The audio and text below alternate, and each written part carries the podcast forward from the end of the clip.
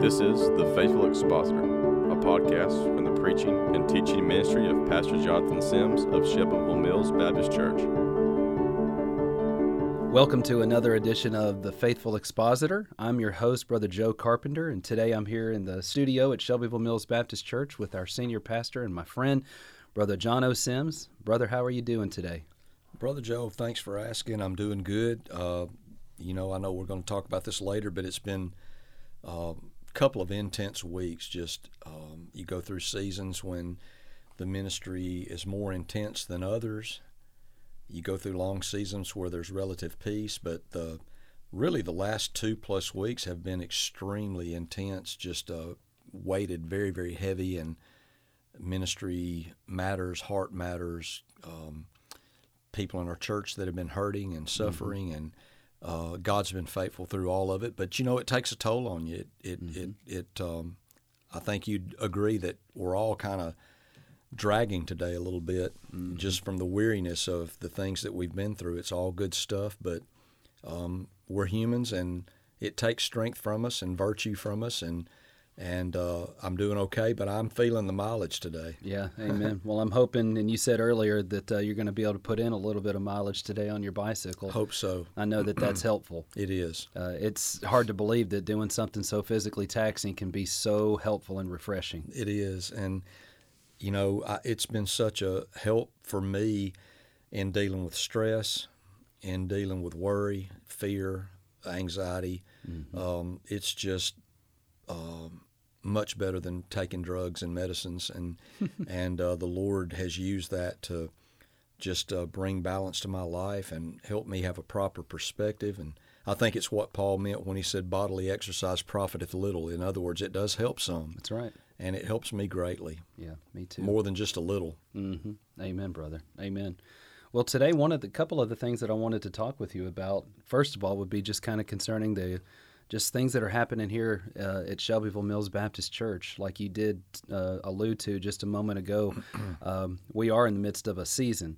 Uh, and that's kind of the life cycle of the church. And the longer you're in ministry, the more you start to see some of these seasons. Sometimes se- seasons of grief and of mourning, sometimes seasons of celebration. Uh, and we've kind of had a mixture of some of that even right now, too. Uh, but one of the things that we have from a uh, pastoral perspective uh, that I've seen in the church here too is that there's just been a lot of the Lord is clearly doing a lot of work in the hearts of some of our people, and you might even say especially some of our young people. And uh, we just finished up a week here at Vacation Bible School, which was a really sweet week. Wonderful uh, theme. Our theme was the sanctity of human life, mm. which couldn't have come at a better time. Uh, what with Roe versus Wade being overturned last week, and you know we were talking about even this morning that some of the fruit that we saw that, that well that that was planted there and the seeds that were planted there, we may not even see fruit of it until later on. Yeah. Um, but some of our young people got to see uh, ultrasounds. For some of them, probably the first time they'd ever seen anything like that. Sure. Because we partnered with the First Choice Pregnancy Center here in town and allowed them to come in and, and to do that and these kids really got to hunker down on the, the sanctity of human life theme this past week. I just thought it was great. I'm so glad you guys thought of that. And, you know, we've been using the VBS literature from the uh, creation Answers in Genesis. Answers in Genesis yeah. people, the Ark Encounter folks. And um, it's just wonderfully written, it's good material. And in God's providence, it had to do with the sanctity of human life. And like you mentioned, we're all rejoicing, even mm-hmm. though we know the battle's not over, but we're rejoicing at the miracle. Amen. That God has brought. It just takes our breath away mm-hmm. to consider that our great God has overturned this murderous law mm. that's responsible for 61 plus million babies being murdered inside their mother's womb. And we're just so thankful and grateful to God. And what a lesson to our young people to have that material this week and to be able to see that ultrasound of uh, two of the women in our church that are expecting and they got they could see the baby's facial features mm-hmm. eyes fingers toes lips mm-hmm. cheeks and they know that that's a real living human being with a soul and mm-hmm. uh, created in God's image there inside of its mama's belly mm. and um, it was just a fabulous week, just a great week of sharing the gospel and helping those kids understand that our God is creator. Yeah. Yep. And it's one of those weeks too that again was just kind of mixed with a little bit of sorrow on our part. Yeah. Our friend and uh, brother Gary Thrash has uh, been kind of really just battling for his life uh, for the past couple of weeks, and our hearts uh, go out to him and to his wife uh, Judy. We Yeah. love them very much, and we've been continuing to just pray for them. And we may even ask our listeners to just take a moment and please pray for them and pray for him. A lot of people know Brother Gary. Uh, Judy was my secretary for 19 plus years here at the church, and he's was on the pulpit committee that called me here, and one of our deacons and small group leader, and uh, just a dear brother, good friend, and uh, just we would ask anyone listening to please pray for Brother Gary. Mm-hmm. Uh, he had a major surgery this past week. Kayla and I were there for that, and uh, just didn't know which way it was going to go. Hmm.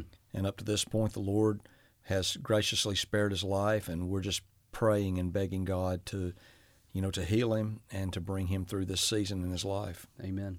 Amen. well, as we're talking about these different seasons that uh, the church goes through, uh, right now we're seeing here at Shelbyville Mills Baptist Church just a, a great deal of folks that are coming to us as the pastors, and they're they're talking about wanting to join the church. Some have uh, come from different cities, from around different places. Some from different states have come, and they're wanting to join with us, and they're coming to the membership class, and uh, others are coming to us wanting to talk to us about baptism. And, you know, I can't tell you how many times I've had somebody come to me within the past three weeks and just say, Brother Joe, I believe I've been saved. And so that was one of the things that I really wanted us to kind of hunker down on uh, and talk about uh, today. But I guess I would almost start off by just kind of asking a very general, broad, sweeping question. When we, I said in our staff meeting this morning, I've never seen anything like it. Yeah. I've never had my calendar so filled with uh, counseling, you know, new members counseling and with baptismal counseling and things of that nature. And by the way, that's a great problem to have, and Sure. I'm so thankful for it. But I wanted to just kind of ask you, what what would you attribute this to? The Holy Spirit, hmm. pure and simple. Yeah, Um, he is God's agent of regeneration. And, you know, the wind blows where it wills. Mm-hmm. And you can hear the sound, but you can't tell from where it comes or where it goes. So is everyone that's born of the Spirit. Hmm. And no man commands the wind. No man tells the men wind where to blow or when to blow or how to blow. And that was Jesus' entire point to Nicodemus, is that this is a sovereign work of God's grace. And we would long for it to be this way all the time. Yeah. But the truth is that it's not. Yeah. It's not this way all the time. But what a joy it is when you find yourself in a season like this. Mm-hmm. And it just seems to have gone on for weeks and weeks now yeah, that we have had people come to us. And when you were given that little segue to this, I was thinking, and you know, used to, um, I would have had people come to me and say something like, um, and this is not semantics, I believe, but people would come to me and say, you know, I asked Jesus into my heart, or um, I prayed a sinner's prayer. And we don't ever hear that anymore not at all. what people do, they come to us and say, Brother Joe, I believe I've been converted. Yeah, I, I believe I've been born again. And that's because they've heard us preach the great text of Scripture. Mm-hmm. And they compare what's going on in their life to what Jesus and the apostles revealed to be genuine conversion. yeah, And they're saying, I think I've experienced that. Mm-hmm. And that's usually the way it begins. Yeah. And then they say, I would like to speak with you about this. And then to the calendar, like you're talking about, we, I think we have eight or nine people right now that are in waiting. Uh, we baptized three Sunday. We have one this week, and another seven, eight, or nine um, that are waiting Yeah. patiently for us to get to them because we don't rush this. That's right. We don't we don't get in a hurry. We want to do it right. Mm-hmm. Our focus is not on numbers. We're grateful for the numbers, but our focus is on each individual soul and making sure that we uh, administer the gospel of Jesus Christ to them in a biblical and responsible way. Mm-hmm. And so it's just a joy, though, to have people come up to us and say, I, I want to talk to you about conversion. I want to talk to you about being saved. I, I want to become a follower of Jesus Christ. That's kind of the language that we hear now. yeah. my hope and prayer was, and and kind of thinking through this subject was that this, as we talk further about this, that it'll be a help for pastors who are having people come and say the same thing to them, Mm-hmm. but also anybody that's uh, serving in any capacity in the church. You know, what do you do when somebody comes to you and says, "I want to be born again. I want to be saved," or "I believe I have been saved"? Right. um, what does that process begin to look like you know and maybe even parents especially because it gets a little uh, difficult to be able to discern these things with a child and so i was kind of hoping to sit down and pick your brain maybe the way that we've done in the past but uh, let's talk a little bit then about diving into that process then specifically.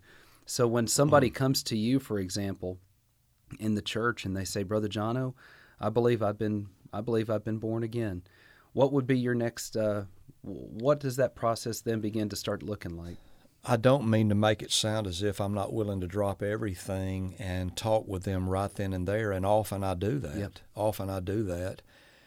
Sometimes it's just not a possibility. The Mm-hmm. past two weeks, really the past three, it would have been a complete impossibility. That's right. With everything that I've had going on, it's just been.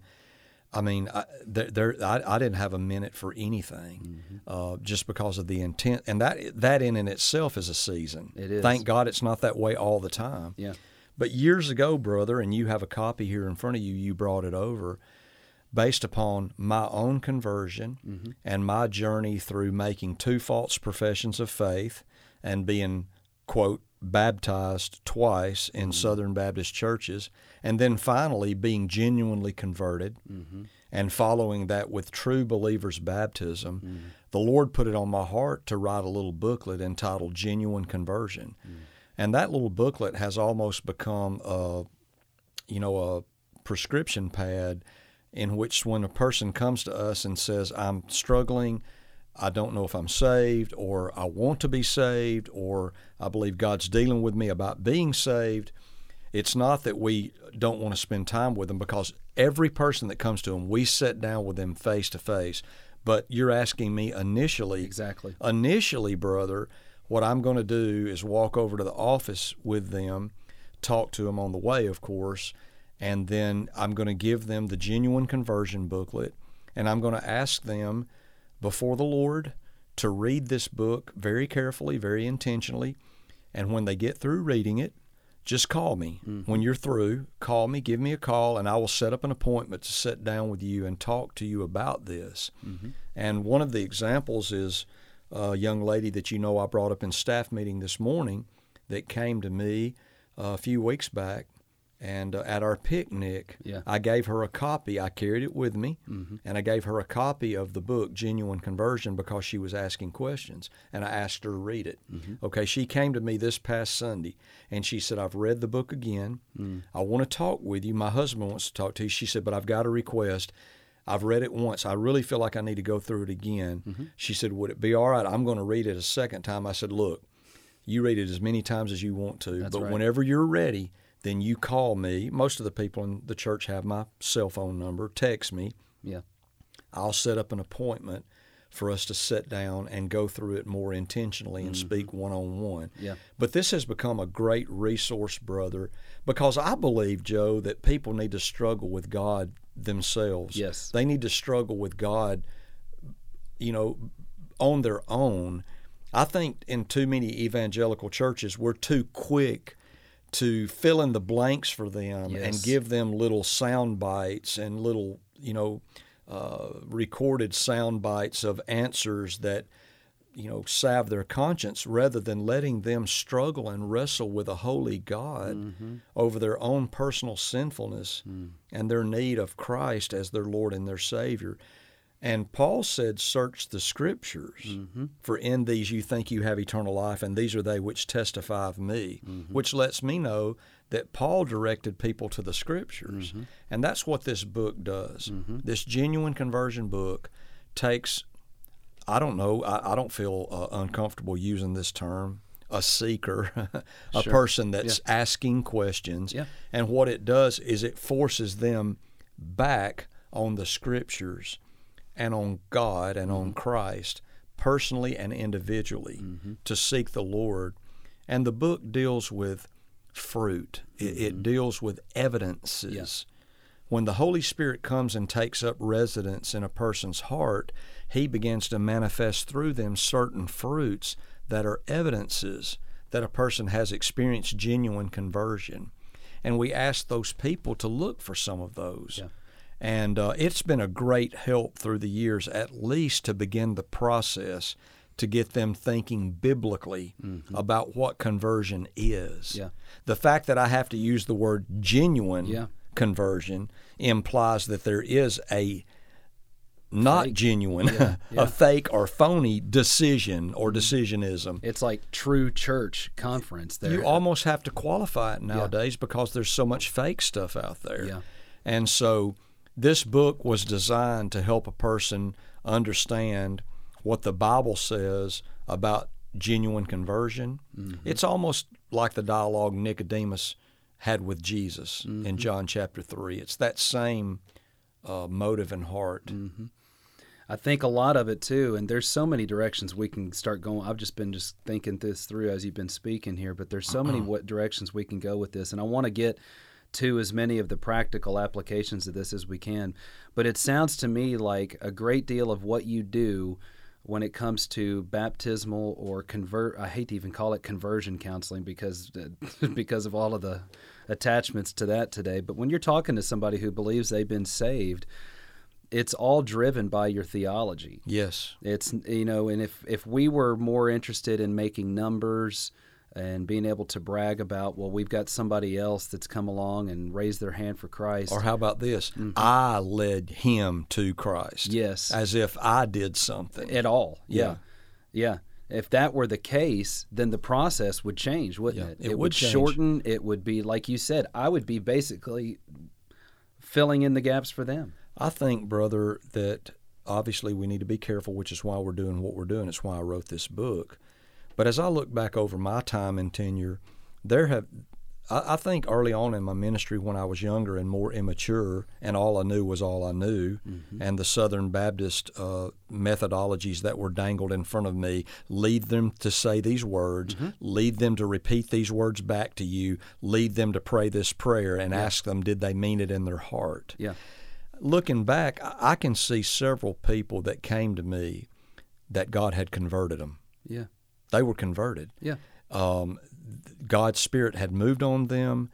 They had been convicted of their sin and of the righteousness of Jesus Christ. They had transferred their trust over to Christ. They had turned from their sins and they believed on the Lord Jesus and they'd been saved.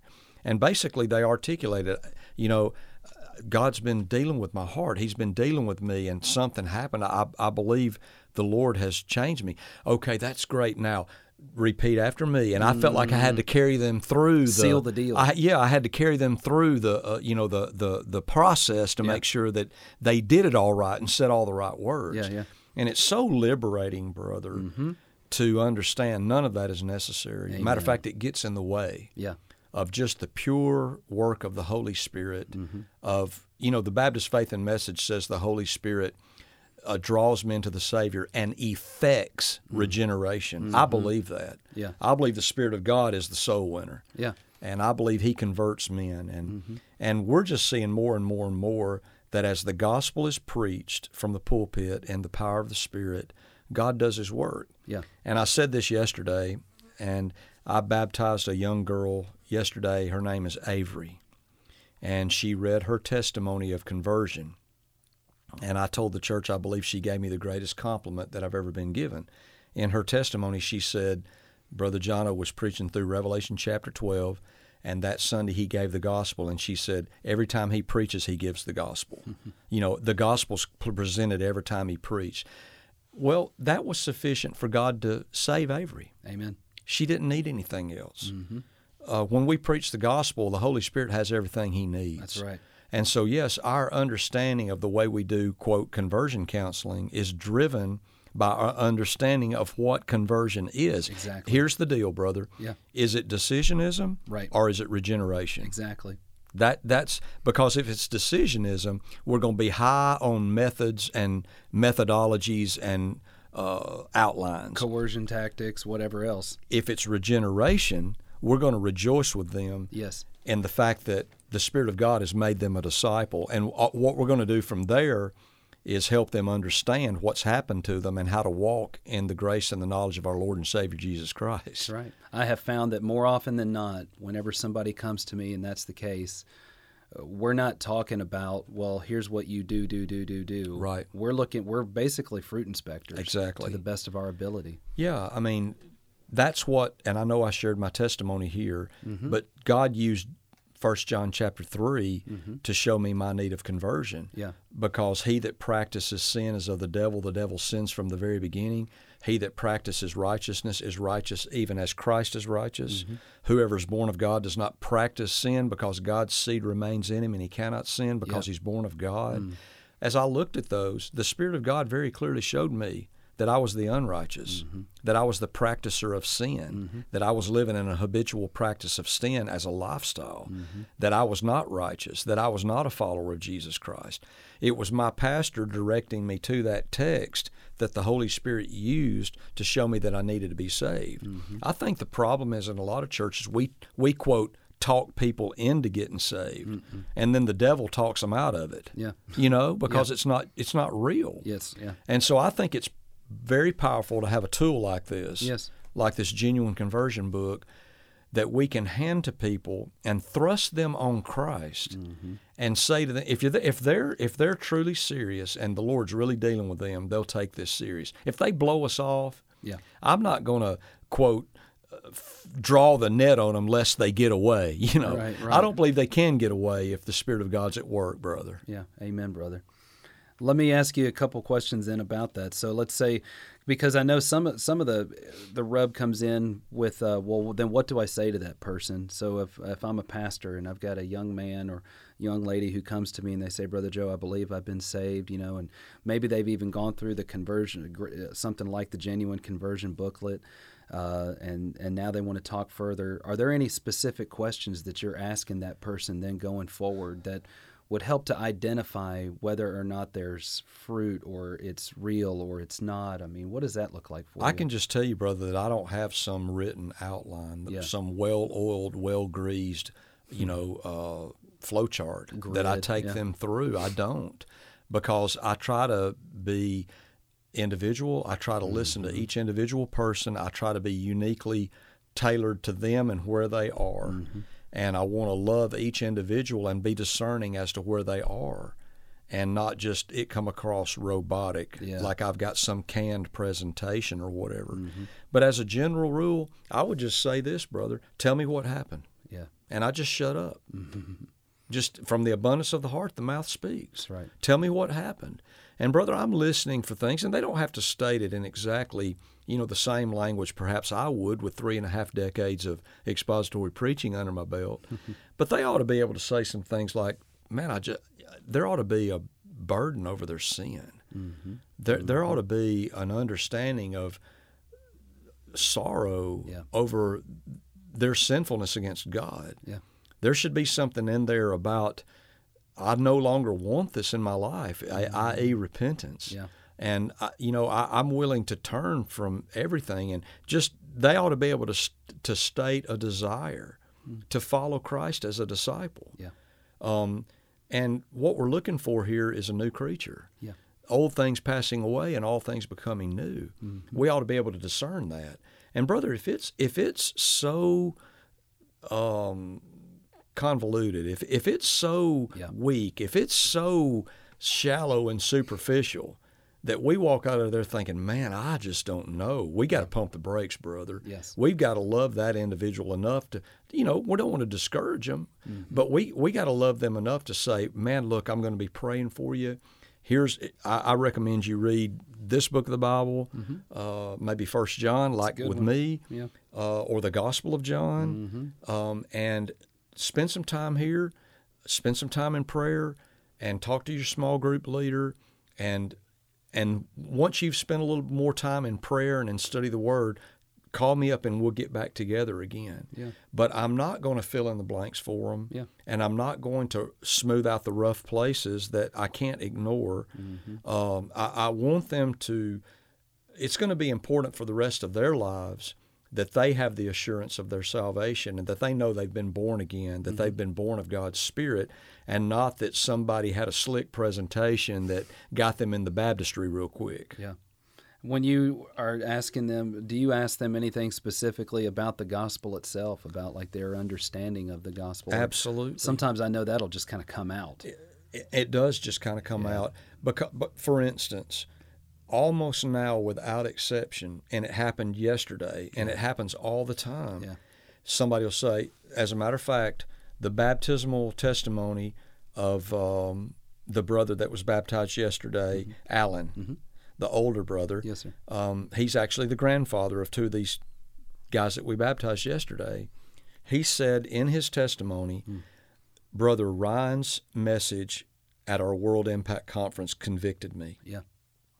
Brother Ryan clearly preached the gospel. Yeah. Avery said, Brother Jono's message from Revelation chapter 12. Now, nobody told them to write that. Right. When they Right. wrote out their testimony, It just came they, up. they said, Here is the passage of Scripture that God used to show me that I needed to be saved. Hmm.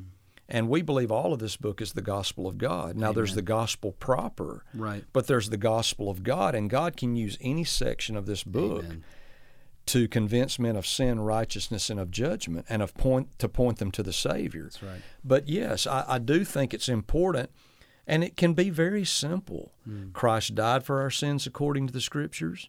He was buried, and he rose again the third day according to the Scriptures, um, as Paul taught the Corinthians. Mm-hmm. You know, something to where they understand the basis of a substitutionary Sure. atoning work of Christ in their place on their behalf Mm-hmm. of Christ paying the debt for their sins. And I, I tell them the same thing you do. And whenever, whenever we're in my office talking about it, I'll tell them, I don't expect you to use the big theological terminology. It's a lot like what you said. Tell me what happened. Tell me what Yeah. you heard. Tell me what you believe. What were, you know, what did God impress upon your heart at the time? because you know as well as I do, brother, obviously there can be false professions. Sure. Mm. But it's not natural for a person to be sitting around and decide, you know, I, I want to be saved, or I, I need to think about God, or I need Yeah. to study the Bible more, or I need to go speak to my pastor. The fact that they're there Yes.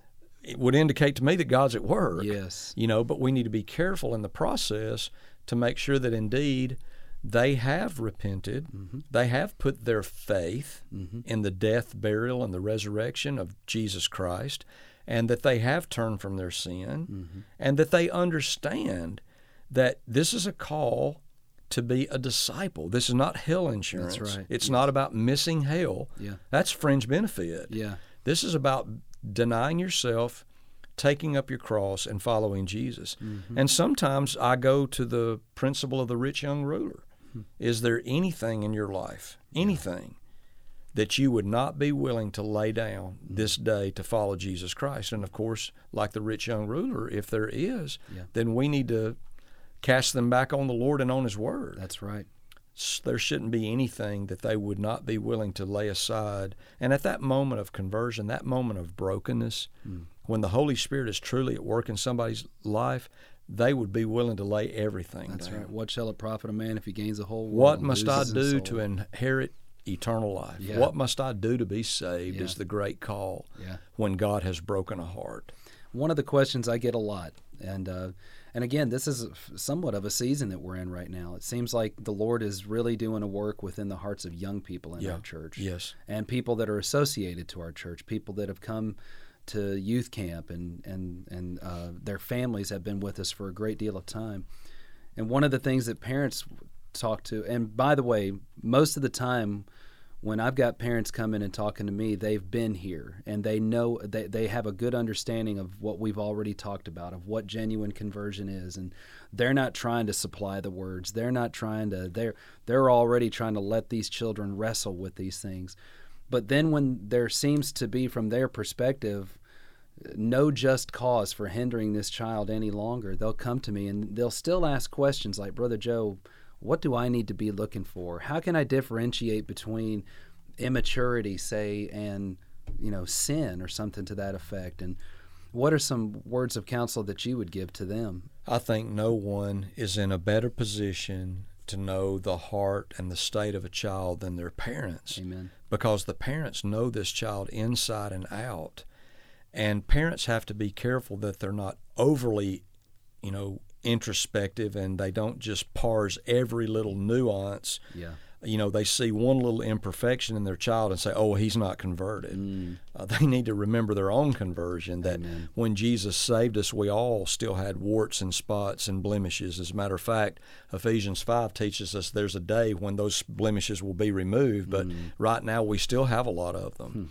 But I would say that uh, a, a godly parent would be the best one in the position to notice a difference in their child. And I rely very heavily, heavily. Now, those parents are relying on me Yeah. to help them discern, but I'm relying on them to help me discern. And, and so I'm going to ask them a lot of attitudinal questions Yeah. because you think about it. I think the question you're asking me is like with, with a young child.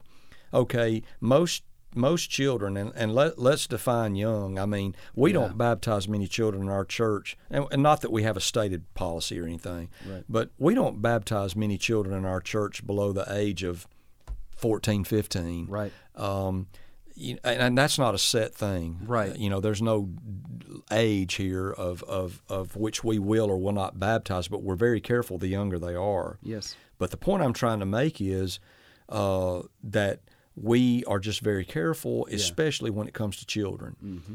And so a child that's, let's say, 10, Mm-hmm. or a child that's 12, or even a child that's 15, more than likely uh, have not been in hardcore sin. Mm-hmm. They're not. They don't have. They haven't probably robbed a bank. They probably haven't. Hopefully, been sexually immoral. They they probably have not been heavy into drugs or alcohol, and uh, maybe they've not been looking at pornography. And, and so most of the sin patterns that they are going to have been involved in are going to be attitudinal, um, attitude toward mom, attitude toward dad, um, attitude toward brother, attitude toward sister, attitude toward teachers at church, attitude toward authority.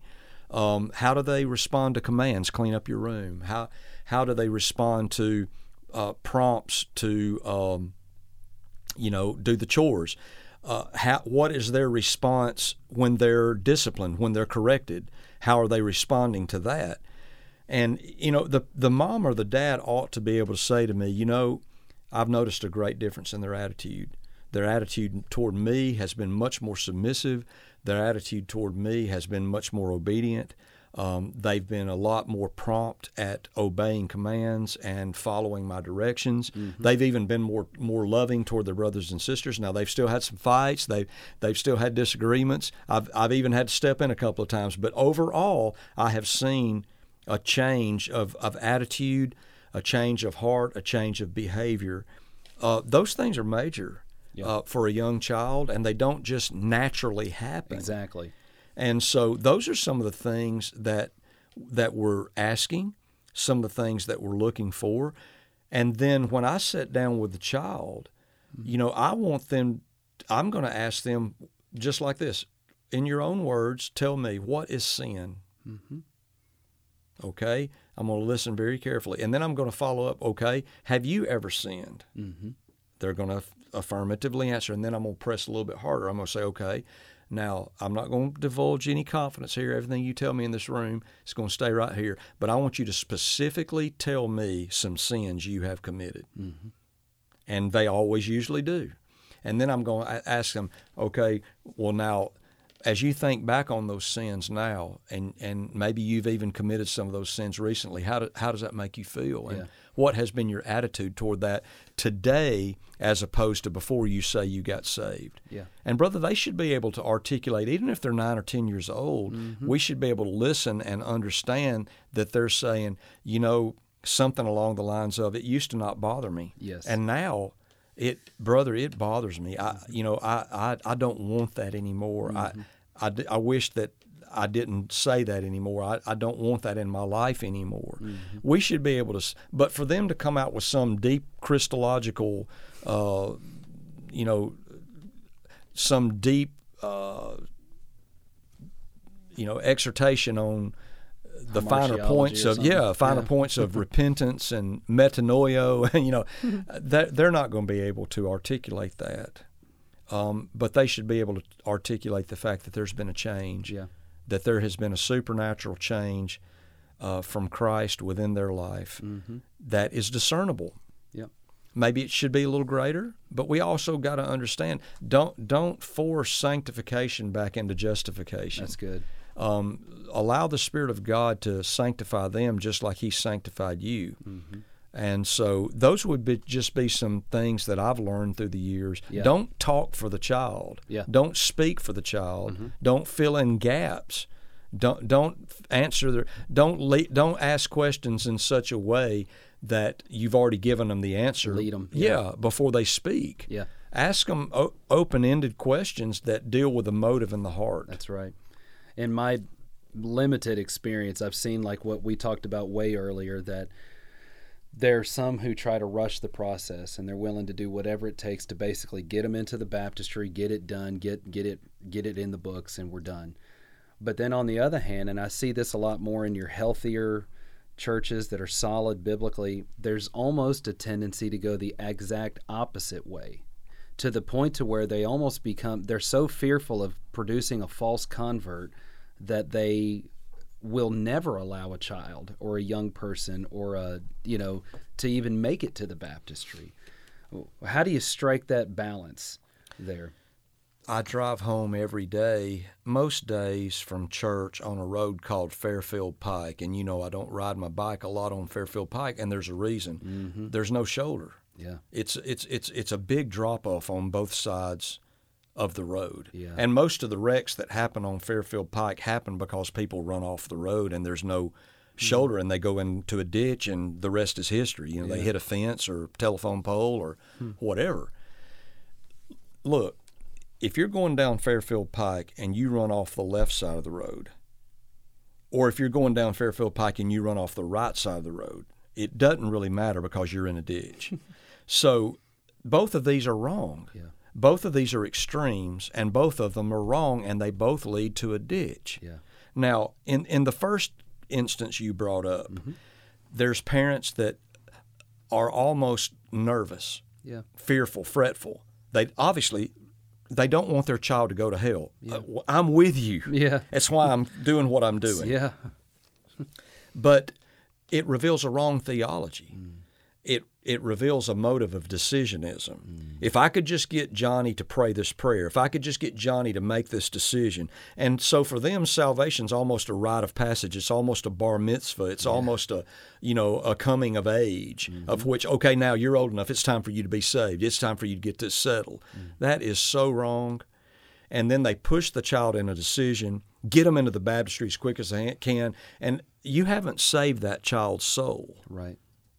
You, th- that's not what you've accomplished, and that's dead wrong. Uh, it, it's a ditch. Yeah. Now, to the extreme is the exact same thing. You f- end up in a ditch, and that is, and this would be in Reformed churches Yes. that we're so careful about genuine conversion that we take we completely take the the, the mystery Yeah. of the converting work of the Spirit in John chapter three, the wind blowing where it blows, completely out, and and unless and until they've been through Boyce's catechism and the shorter catechism, and, and and until they can recite the church fathers and and quote Ignatius, you know, we're not going to baptize them. Yeah. it's just as wrong. Yeah. Brother, it's just as wrong. We baptize a person as best we can discern Yeah. upon their profession of faith, mm-hmm. and and it's our job to examine that as in, intently as we can. And what I would say to parents is, it's certainly permissible and right to be careful, mm. but it's not right to be paranoid Yeah. and and to so overreact that you somehow communicate that the child can't be baptized until you know they're in their 20s or something Yeah. when in the scripture baptism almost always immediately you know follows conversion Mm-hmm. and you get in the way of the spirit of god and the, the prescript of scripture Yeah. and so I, I would just say brother that to answer both questions that's why it's so important to preach the gospel from the pulpit it's it's so important to teach what regeneration is, what Yeah. conversion is. That's why this booklet, Yes. Genuine Conversion, is so important. Mm-hmm. And it's so important for pastors to sit down and counsel with each individual Yeah. before we baptize. This is why I hate spontaneous baptisms. Yes, sir. And just dunking people as quick as we can dunk them, don't know their names, don't know anything about them. Brother, we, we spend hours That's right. and when you bring me three people like yesterday, and I run through the last little bit of counseling I give them before I baptize them, you've already met with them for mm-hmm. hours, mm-hmm. days, mm-hmm. and as many times as it takes until we're sure they're ready to be baptized. But when we're sure, it's a celebration. We're not hesitant. We're not waiting. We, we, we bring them into the baptistry and we baptize them. Um, and we rejoice with them in that. Yeah. Amen. And it is a rejoicing. It is. It's a celebration, and, and I'm thankful uh, to be a part of the process as well. And And then we encourage them to do what we experienced last night to take the Lord's Supper. yes, It's such a joy to see people that have been converted and scripturally baptized to take their first Lord's Supper. it was. Yeah, saw that last yeah, night too. yeah, That's how it should be. Yep. A lot of churches don't do that. right. They uh, uh, they don't have that type of a. And it's not like we walk around and we've hey, where's your baptismal card? Can you show me your your your certificate that shows? No, but Yeah. but uh, and every time we've ever had the Lord's Supper, you always We make it clear. Make it very very. you need to be born again. You need to be scripturally baptized. That's right. You need to be an active member of a local church. Mm-hmm. You know. Yeah, amen. Well, brother, that you've basically answered all of the questions that I kind of had off uh, in my mind concerning this subject. But are there any loose ends for you? Anything else that you want to add to this? Well, you know, you're talking to a guy that made two false professions of faith um, and then was genuinely converted. And I want to just say for the record, brother, that in both of those false confessions of faith that I made, and that was under the dispensation of getting me into the baptistry as quickly as possible, decisionism, getting me to pray a prayer, and I've openly shared that. I never had assurance of salvation. Hmm. I never had victory over sin. Hmm. Uh, there was never any sanctification and growth in my life ever, hmm. ever. Since February the 16th of 1990, that's all there's been. Yeah. I've never doubted my salvation. I've had complete assurance. The Spirit of God walks with me every day, mm-hmm. reminds me of the Scripture, teaches me the Word. He's given me a love for all people, but specifically for you, my brother, for the mm-hmm. church, mm-hmm. for the Lord Jesus, hmm. um, for prayer, for study. And uh, I'm a growing, maturing disciple. I still am a sinner that falls short of the glory of God. But since conversion, there has been a consistent, steady pattern of growth and maturity and deepening in my walk with Christ. Mm-hmm. And obviously, that's what I long for for all people to experience. And so I would say, in fairness, that causes me to be careful. Yeah. I think you would notice that immediately when you come to Shelbyville Mills is that we're not a decisionistic church. Mm-hmm. We're a church that believes in Holy Spirit regeneration. Mm-hmm. And we're a church that does the heavy lifting and the hard things of counseling individuals Yeah. and discerning as best we can. We're fallen men and we miss it. Let's be honest. Let's be truthful. We have missed it. We've it. missed it. Yes. As careful as we are, we have baptized some people that turned out to not be genuine converts. Right. But Brother Joe, my conscience is clear. Yeah. Because as best I know, we did everything we could do. I would have to be the Lord Jesus Yeah. and be able to look inside Revelation 2:23 people's hearts to see the state of their soul, and I can't do that. Only God can do that. I have the tools God gave me. Mm-hmm. I have the mandate that He gave me to use the scriptures to help people discern, look at their soul, discern if they're in the faith, except they be reprobate. Mm-hmm. Test yourselves, prove ye your own selves how that Christ is in you. Mm-hmm. That's my job is to help them employ those tests and look for those fruits Mm-hmm. Yeah. To see if they've been genuinely converted. That's all I can do. Yeah. And when they and I, in good faith, as near as I can tell, when they communicate to me, yes, this is what I've experienced, this is what I believe, I'm committed to come under the authority of this church and the elders of this church. I want to learn, I want to grow, mm. I want to mature. I just don't see I, that I have warrant to hold their baptism, brother I agree. then I believe it's time for me to obey the scriptures Mm-hmm. and baptize them in the name of the Father, the Son, and the Holy Spirit. Mm-hmm. and for them to, to become an official, you know, member of this church and all the privileges that come with that, and also the attending discipline Yeah. that follows. But all we can do, brother, under Christ, with the maturity and the understanding He's given to us up to this point, is to do the best job we can to discern, knowing that we're fallen and we'll miss it some, is this person genuinely converted? Yeah. And if, with the scripture by our side, the best we can discern, we believe they are, Mm-hmm. then we, I believe, we have to move forward Mm-hmm. with baptism and church membership. And that's I'm glad you said it like that too, because the two are seamless. There, Right. There ought not be any differentiation between baptism and church membership. They're synonymous. yeah. Um, I don't believe in rogue baptizers Right. that go around and baptize, baptize people into what? Right. Well, somebody would retort and say, well, in, into the body of Christ. Well, what is that? Mm-hmm. Uh, Acts consistently says uh, the same day there was baptized 3,000 souls and the, added to the church, added to, and the Lord added to the church. Yeah. And so, you know, they're, they're saved Mm-hmm. and baptized and they're added to the church by the Lord Jesus Christ. Mm-hmm. And the church is then responsible to teach them and mm-hmm. disciple them and discipline them and train them and prepare them to meet Christ face to face. Mm-hmm. And they have a responsibility to the church too, not to Exactly. forsake the assembling together of the church and so on. Which So- is what I preached last night. And I mm-hmm. would challenge anyone, brother. It's a little bit of a different perspective, but I preached 1 Corinthians chapter 11 on the Lord's Supper, and the title of my message was The Lord's Supper and the Local Church. And I gave 10 things that the Lord's Supper teaches us about the local church. You cannot separate baptism from the local church. That's right. Nor can you separate the Lord's Supper. There, li- like there's no rogue baptizers. Right. There's no rogue Lord's Supper administrators either. That's right. It's the local church that's supposed to be administering, as we call them, these ordinances. Mm-hmm. Yeah. Everything's in and through the local church.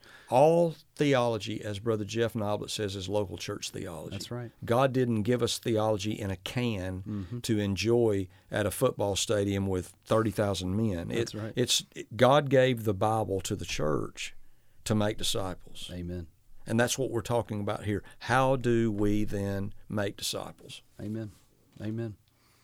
Well, before we close today, we have mentioned the booklet Genuine Conversion uh, that Brother Jono has written uh, a few years back. And uh, I just wanted to make that available to you. If that is something that you're interested in, please contact us. Uh, my email address is brojo at smbconline.com. And if you send me an email uh, letting me know that that's something that you're interested in, we'll make sure that you get a few copies sent to you. At, at no cost. We, we would like to mail that to you as a gift. Yep. That maybe it would just help you. Mm-hmm. I know it's been a lifelong tool for me. I used it yesterday, Mm-hmm. just yesterday. I use it every day That's right. uh, because people kept asking me the same questions, brother. Yeah. I kept fielding the same questions over and over. And how do how do you know you're saved? How do you know? How do you know you're saved? How can I have assurance of my salvation? I, I- believe this is the greatest gift that I could give to someone is to say, here's I actually experienced this. Mm-hmm. This is what I personally went through. Here here are the scriptures God used Mm-hmm. to help settle this with me once and for all. Yeah. And I think this will help people, brother. And it should be that. It should be a settled knowing. John, 1 John 5.13 says, I These things have been quoted it. written so that you may know that you have eternal life. I heard the old timer say, "We don't have a hope so salvation. we have a no so salvation." And that's true. Mm. And that's, I don't often get that question a lot as much as I used to anymore when it comes to assurance of salvation. Right. But more than often than not now, it's just, I just want to make sure And- early on. And I would say this, brother, and I, I think you will agree. For the record, and I'm not I'm not to say that it doesn't ever happen, Mm-hmm. but I'll tell you this: compared to most churches, it it seldom happens that we rebaptize someone in this church. Right. Right. You know, in my former churches, people got baptized all the time. Mm. I don't I wasn't saved, now I am. Well, I thought I was, but now I know I am. And and and I understand, you know, and Mm. Sure. I went through that myself. Yeah. So I have compassion and grace there. But I'm just telling you that as you begin to teach these great doctrines and hold up what the Bible says about regeneration and conversion, um, and people understand better and better and better what it means to be a disciple of Jesus Christ, you don't have multiple people being baptized multiple times as much. That's right. Because they understand, you know, up front uh, what the call of the cross is. Yeah, what the cost is. And what the demands of Jesus are. Mm-hmm. And, and and it's beautiful too because when they're actually when there's a conversion, buddy, it's a conversion. Yes, you can see it. Yeah, it's a transformation. They're not who they used to be. That's right. so That's right. praise God. And again, thank the Lord. We're so thankful that the Lord has allowed us to be in that type of a season right now. And uh, we're just going to keep pressing on. Amen. And uh, we're going to be faithful to what the Word of God says. Uh, we're going to try not to hinder those that have truly been converted, but we're going to try to help others to be able to see whether or not this is a true, genuine conversion that's ta- taken place. Right. And what a joy it is. I'm not trying to um, contradict anything we've said, but just for my conscience to be clear, I would be very, very careful baptizing young children. Yes, sir. I'm just, I- just want to be clear on that. Mhm. You know, a child six, seven. I've heard people say I got saved when I was six years old, and you know the Presbyterians retort and say, "Well, that's infant baptism. You Baptists are y'all y'all accuse us," and they're basically right. Yeah, they've got a. Yeah. I, I I do think when a child is that young, brother, I, I think that it's wise to watch and wait Mm-hmm. and, and just discern and, and look at their life. I, I just wouldn't be comfortable baptizing a child that age, brother. Amen. I, I hate, I, I don't know where, where to draw the line, Right. but all, I can tell you is that when a child is six, seven, eight years old, you know, right along in that range right there, brother, uh, Yeah. maybe even up a little bit older, I just think we have cause to be very, very careful. And there's nothing wrong with waiting to make sure that they indeed have been converted and That's they right. understand what it means to be a follower of Jesus Christ. yesterday when Avery was baptized, uh, she said that she had uh, uh, early on. She the only reason she said she quoted wanted to be saved was because she was said she was afraid of hell. Yeah. Now later on, it the, when the Lord actually converted her, she actually wanted to follow Jesus. She wanted to obey Jesus. My daughter was sitting right next to me and heard her say that, and she's six years old. Yeah. And I love her to pieces. Sure. And she wants nothing more than to please Daddy. Yep. So she turned right around and looked at me and said, "Daddy, I want to be saved." Yeah. Now, obviously, Praise God. We're gonna, yeah, and we're gonna take our time, and we're hoping that that's. But under that old dispensation, here's what that would have looked Get like. Get a prayer out of her. Yank her right down, her, to, yeah, you know. bring her down to the front row, Yep. and boom, she's in there. Yep. And that's almost something I'd call spiritual abuse. Yes, sir. um, it's just not right to. We have to be. We got to do better than that. Amen, brother. We've got to be men of integrity better than that, and of character Mm-hmm. better than that. I don't want somebody, and I can't stop it in every case, but I don't want somebody to needlessly go go through what I went through, Mm-hmm. and the torture of soul of me wrestling for years Yeah. Mm-hmm. with no assurance and no peace. But yet people saying to me, "Once saved, always saved. Once saved, always saved. Once saved, always saved." Mm. And though I do believe in the doctrine of eternal security Mm-hmm. with all of my heart, you better be once saved before you start saying always saved That's that's it. and and so you know just be careful is what i'm saying. Yeah. the younger the more caution. Mm-hmm. The younger they are the more caution you better had employ mm-hmm. one final thing. Mm-hmm. Never ever ever as a pastor allow grumpy parents to bully Yes, you into yes. baptizing their kids. Yes. don't do it. Mm-hmm. you I, I will quickly retort to parents i not you am under the lord and in authority with who gets baptized here Yeah. it's you're not the one that's going to give an account to jesus i know they're your kids Mm-hmm. but the spiritual health and direction of this church is laid squarely on my shoulders and i thank god i haven't run into that in years but parents that are truly regenerate and broken by the power of the cross are going to sympathize with you in being careful Exactly. parents that want to strong arm you and, and intimidate you and bully you into quickly baptizing their kid, I can guarantee you that's a red flag and you better not go that direction. I'll never forget in my first pastorate that very thing happened, but it wasn't a parent; it was a grandparent. Yes, can be the same thing. brought the oh, granddaughter Oh, yeah. in and I did just like what you had said. I was asking her, so what is sin? You know, what about when you sin? Do you do you feel bad about it? She looked me square in the eye and she says, No, I don't feel bad about Yeah. it. And Yeah. I just kind of, I, I, you know, I talked to her briefly and sent her on. Talked to grandma. I said, I just, we're not ready Yeah. yet, buddy. She got mad. Yes, sir. Wanted to bully me into Oh it. yeah. We had a young lady here right after I came. She said she wanted to be baptized. Parents were here, the grandparents was here, and that's before I had any help. Mm. And all I had was a meeting with her before church. W- was not wise, but that's all I had. Yeah. And I just asked her a few of these questions, and she had no clue. And I mean, parents were here, grandparents were here, uncles were here. And I, it's like, am I going to do the right thing or am I going to be a man pleaser? Right here it is. And so I told her parents, I said, I'm sorry I've sat down with her. She is just not ready. They were livid, Mm. and they all left the church. But today I've got a clean conscience. Amen. As I sit here at this table with you, it breaks my heart that they left. Yeah. But I have a clear conscience that I did the right thing. That's right. I did what God would have me do. And it's like you, what you said. You quoted, I believe it was what Hebrews 13. Mhm. We have we're the ones that are going to stand before That's God right. and to give an account for that. That's right. Not mom and dad. Right. Yeah. That's exactly right. Amen. Well, I hope that this is going to be a podcast that'll be a help to pastors, uh, hopefully a help to parents and anybody else who's getting that question, what should I do to be saved, you know? And uh, we'll hope that that'll be a blessing to you. Just wanted to let you guys all know that we love you very much. And if you guys have any future questions for us, please, again, you've got my email address. Write us anytime you want. Thank you for listening to The Faithful Expositor. For more information on Brother Jono's ministry, go to our church website, smbconline.com, and follow him on Twitter at Jono Sims.